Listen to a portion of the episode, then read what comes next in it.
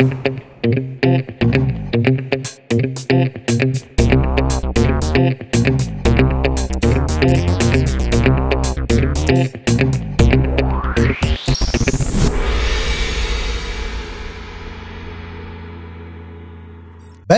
ad una nuova puntata di Gong 10 minuti con Round 2. Quest'oggi abbiamo un paio di notizie da commentare partendo da Overwatch, Overwatch 2, perché eh, è stato confermato che eh, portando avanti una strategia sicuramente inedita per il mondo videoludico, eh, l'uscita di Overwatch 2 sovrascriverà completamente il primo episodio che cesserà totalmente di esistere.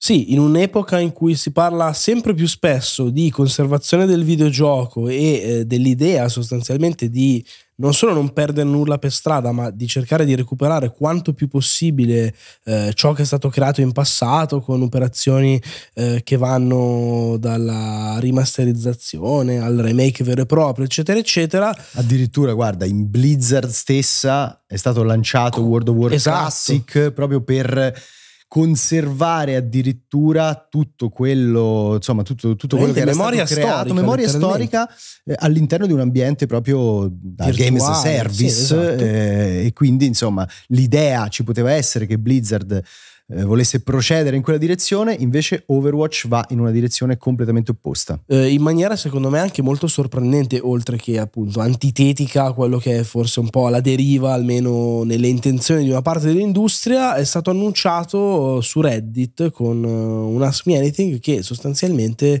eh, da quando il 4 di ottobre Overwatch 2 ehm, si affaccerà, divent- sarà disponibile su tutte le piattaforme, ricordiamo in formato free to play, eh, letteralmente l'episodio originale smetterà di esistere, eh, addirittura è stato confermato che inserendo il disco del primo Overwatch per chi lo ha acquistato in versione fisica parte Overwatch 2, cioè in qualche modo ti, ti costringe a scaricare il 2 e giochi il 2 eh, facendo così. Questo perché, eh, secondo gli sviluppatori, l'idea è quella non tanto di un seguito, come ovviamente eh, c'è il 2 nel titolo, ma di una vera e propria evoluzione del, dell'originale così rifinita, così eh, importante, così significativa da sovrascrivere letteralmente eh, i rudimenti e le regole, le meccaniche di un capitolo che evidentemente vogliono disconoscere. Sì, sì, eh, in realtà sai, quello che secondo me è più strano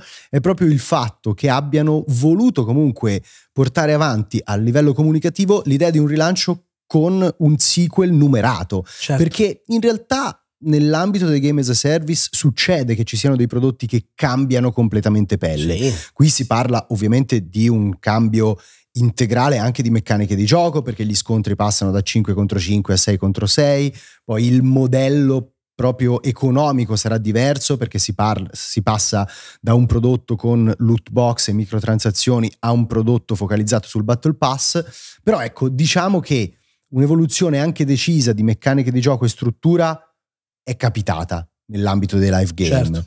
ma mai nel caso in cui ci sia stato un rilancio proprio davvero con un sequel numerato. Quindi sono un pochino due direzioni che sembrano, cioè due tendenze che sembrano andare in direzioni opposte e che però Blizzard ha deciso, forse in maniera un pochino confusa, di far coesistere.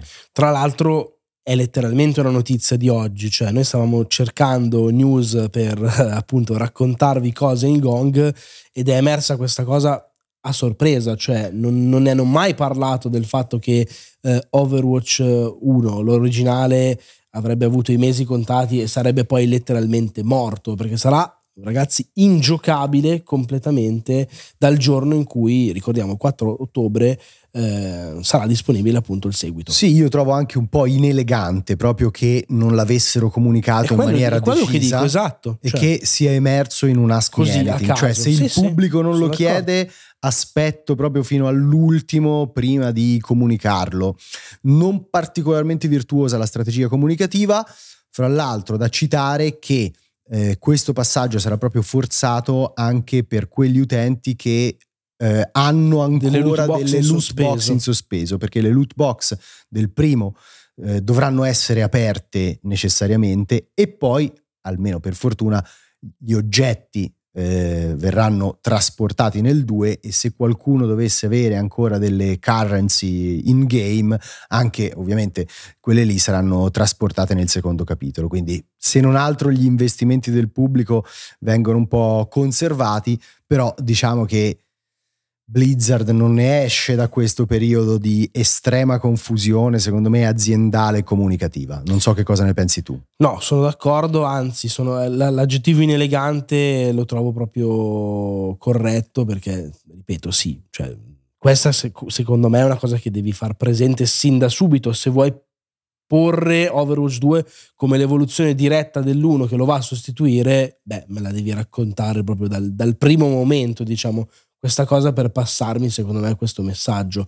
Uh, sì, comunque in generale notizia, notizia, bizzarra, a questo punto aspettiamo di eh, poter toccare effettivamente con mano queste migliorie sperando che nessuno rimpianga l'originale. Ecco.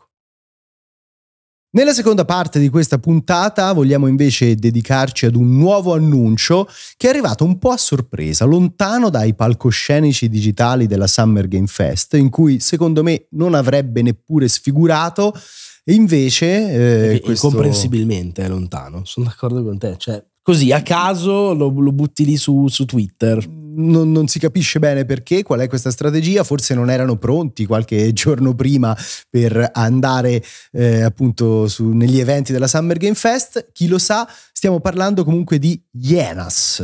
Sì, è un nuovo sparatutto multiplayer PvE VP, cioè quindi sostanzialmente è un tutti contro tutti, un casino pazzesco, eh, pubblicato da Sega e sviluppato da Creative Assembly, che sono gli sviluppatori della serie Total War e eh, di Alien Isolation Isolation, indimenticato e indimenticabile, siamo su ritmi completamente diversi perché eh, sarà un gioco con 15 eh, utenti sostanzialmente per match divisi in 5 team da 3. È un titolo decisamente particolare di cui per ora si è visto solamente un bellissimo filmato in computer grafica, veramente bellissimo. Sì, non c'è un singolo frame di gameplay. Mai, mai ed è un video in cui però eh, evidentemente a qualcuno è piaciuto Into the Spider-Verse. Sì, esatto. diciamo che era una direzione artistica che io auspicavo molto per Borderlands e che devo dire che qua detto che non si è visto davvero neanche un'immagine di gioco o in movimento, però quello che si intravede da questo trailer in CG comunque sembra avere grande, grande carattere, grande personalità, molto sopra le righe, un character design che non mi fa impazzire, però molto, molto coreografica, molto figa. L'azione a base di poteri anche diversi dal solito, tipo c'è eh, un personaggio che utilizza della schiuma espansa che permette di creare delle piattaforme, di schermare degli oggetti, cioè una cosa pazzissima. Un po' come la Glee Gun di Prey. Bravo, esatto, infatti mi ha ricordato Prey, bravo, ci sta. Eh, l'idea è quella di un ambiente eh, nel futuro, quindi fantascienza ancora una volta al potere. Forse sono vergognati a mettere un altro gioco di fantascienza. Questo potrebbe, potrebbe essere, essere, un motivo. Era l'ultimo e ho detto no, così è troppo. Anche se con i colori e con insomma questo stile sì, veramente molto cartoon, eh, molto, molto cartoon non si percepisce no. quel senso di stanchezza che la science fiction tradizionale cioè, non, sì, non, è un, non, è, non, è un, clone di Dead, esatto, Dead Space, bravo, ecco, bravo. mettiamola così.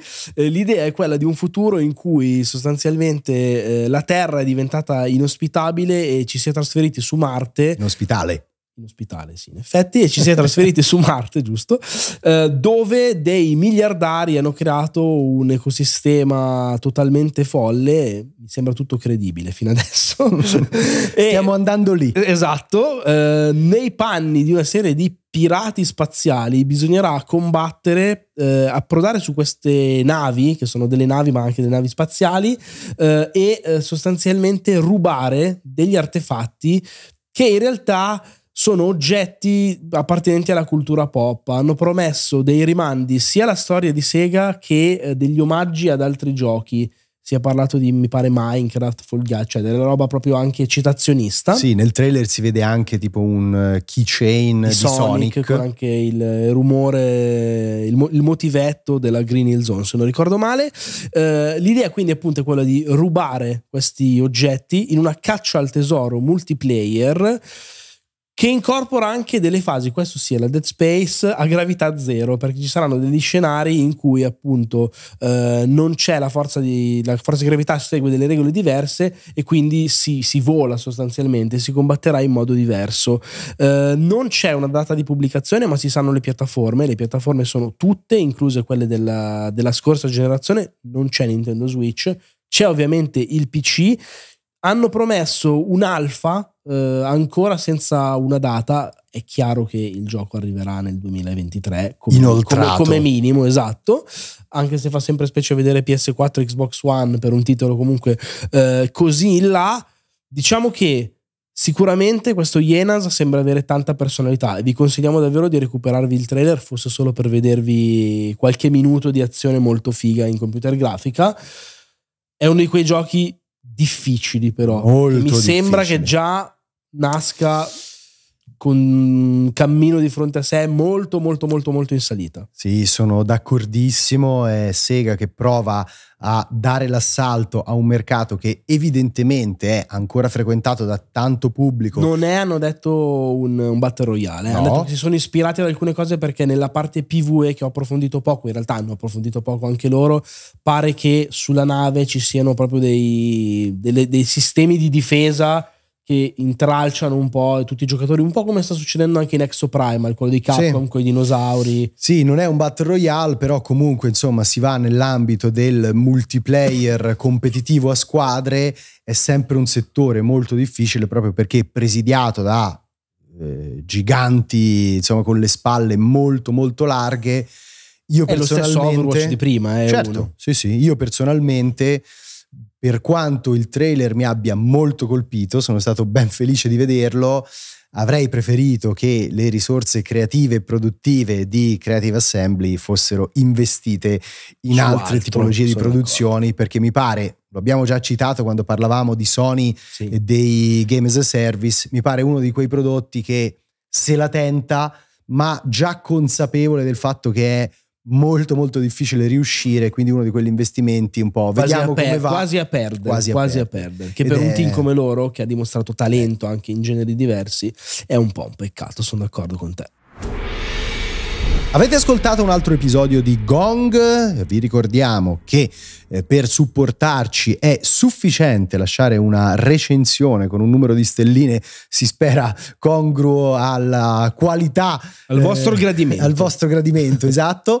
Ehm, Ovviamente noi torniamo la prossima settimana con le notizie principali del mercato videoludico. Ricordatevi che siamo in live anche su Twitch tutti i giorni dalle 10 alle 12 e che potete recuperare le repliche di quelle live sul canale YouTube. Grazie mille, a presto.